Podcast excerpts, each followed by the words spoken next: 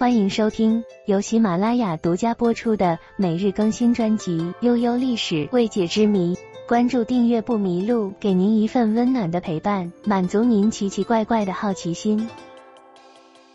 一个意大利人在明帝国的奇幻漂流。一五八二年，西班牙人桑切斯与意大利人马泰奥里奇分别辗转来到了澳门。作为耶稣会的传教士，他们希望将自己的上帝带入庞大无敌的明帝国。三十年前，他们的前辈沙勿略也曾怀着同样的梦想，登上过广东沿海的一座小岛，试图由此进入明帝国内陆。他来到这里是因为在日本遭受了严重挫折。日本人告诉他：“如果你的上帝确实好，那么中国人。”肯定会知道并且接受他，但严格的海禁政策让沙勿略只能望洋兴叹。一五五二年底，他病逝在荒凉的小岛上，临终之言是：“岩石啊岩石，你何时才能裂开？”在桑切斯看来，要想让岩石裂开，只有一个好办法，就是借重武力。一五八六年。他返回欧洲时，怀揣着一份呈递给国王菲利普二世的备忘录，论征服中国。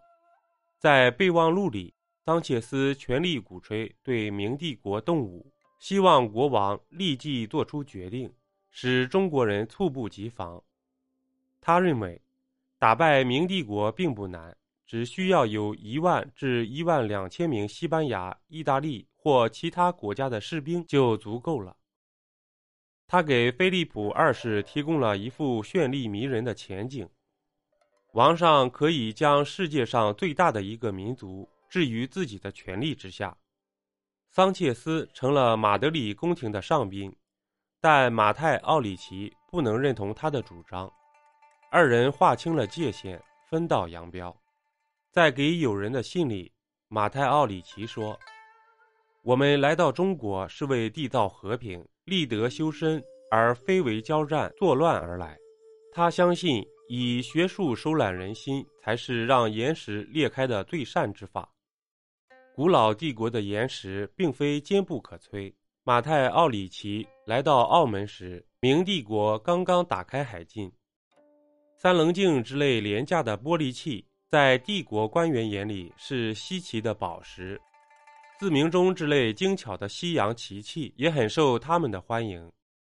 一五八三年，通过变相贿赂，马泰奥里奇等人在广东肇庆申请到了一个定居点。申请过程中，他没有提到传教，仅声称自己是宗教团体成员，因为仰慕中华帝国而离开本土，远涉重洋来到这里，只祈求获得一小块地。用于建造住房和小教堂。他还承诺，不会有任何妨碍其他人生活的事情发生。这种谨慎是必要的。马泰奥里奇在澳门做了许多功课，他们知道明帝国官府对传教之事相当敏感。过去发生的内乱和骚动中有不少是以传播新宗教为掩护的，而且明帝国的建立本身。也与民间宗教有着千丝万缕的关系，所以开国皇帝朱元璋在洪武七年颁布的大明律里规定：上至以弥勒佛、白莲社的名义聚会，下至演扮巫师请神上身，都受符水，为首者要处以绞刑，从犯也要各杖一百，流三千里。甚至连军民装扮神像、鸣锣击鼓、迎神赛会。也不被允许。为首者要杖打一百，村长、里长若知道百姓搞这类活动却不去举报，也要被鞭笞四十。马泰奥里奇不想被抓进监狱，同时他们还知道，中国人有一种文化上的自豪感，他们不能相信有那么一天要向外国人学习本国书上未曾记载的东西。为了规避这种排外的文化心态。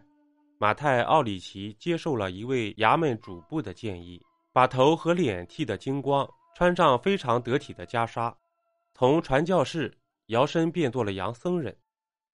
一五八四年，他们在肇庆出版了一本宗教书籍，序言的落款却是“万历甲申岁秋八月望夜三日天竺国僧书”。一五八五年，他们在肇庆建起了教堂，但马太·奥里奇的好朋友与政治靠山肇庆知府王盼。给教堂起的名字是鲜花寺。王盼还给教堂送来了一块匾额作为祝贺，上面的题字是“西来净土”。寺庙与教堂、传教士和佛教徒终究不是一回事。马太·奥里奇按自己的规矩，在平常日子里将大门关了起来，这让肇庆的百姓们疑惑不已。在他们的认知里，寺庙应该常年大敞山门。广受香火才对，与疑惑伴随而来的，便是各种各样的阴谋论。一五八零年，葡萄牙人与西班牙人混合着倭寇与中国本土海盗，已在明帝国沿海骚扰抢掠多年，官方将他们通称为弗朗基人，民间则流传着弗朗基人拐卖试吃小孩的谣言。本集播讲完毕，点个关注，订阅一下哦，下集我们不见不散。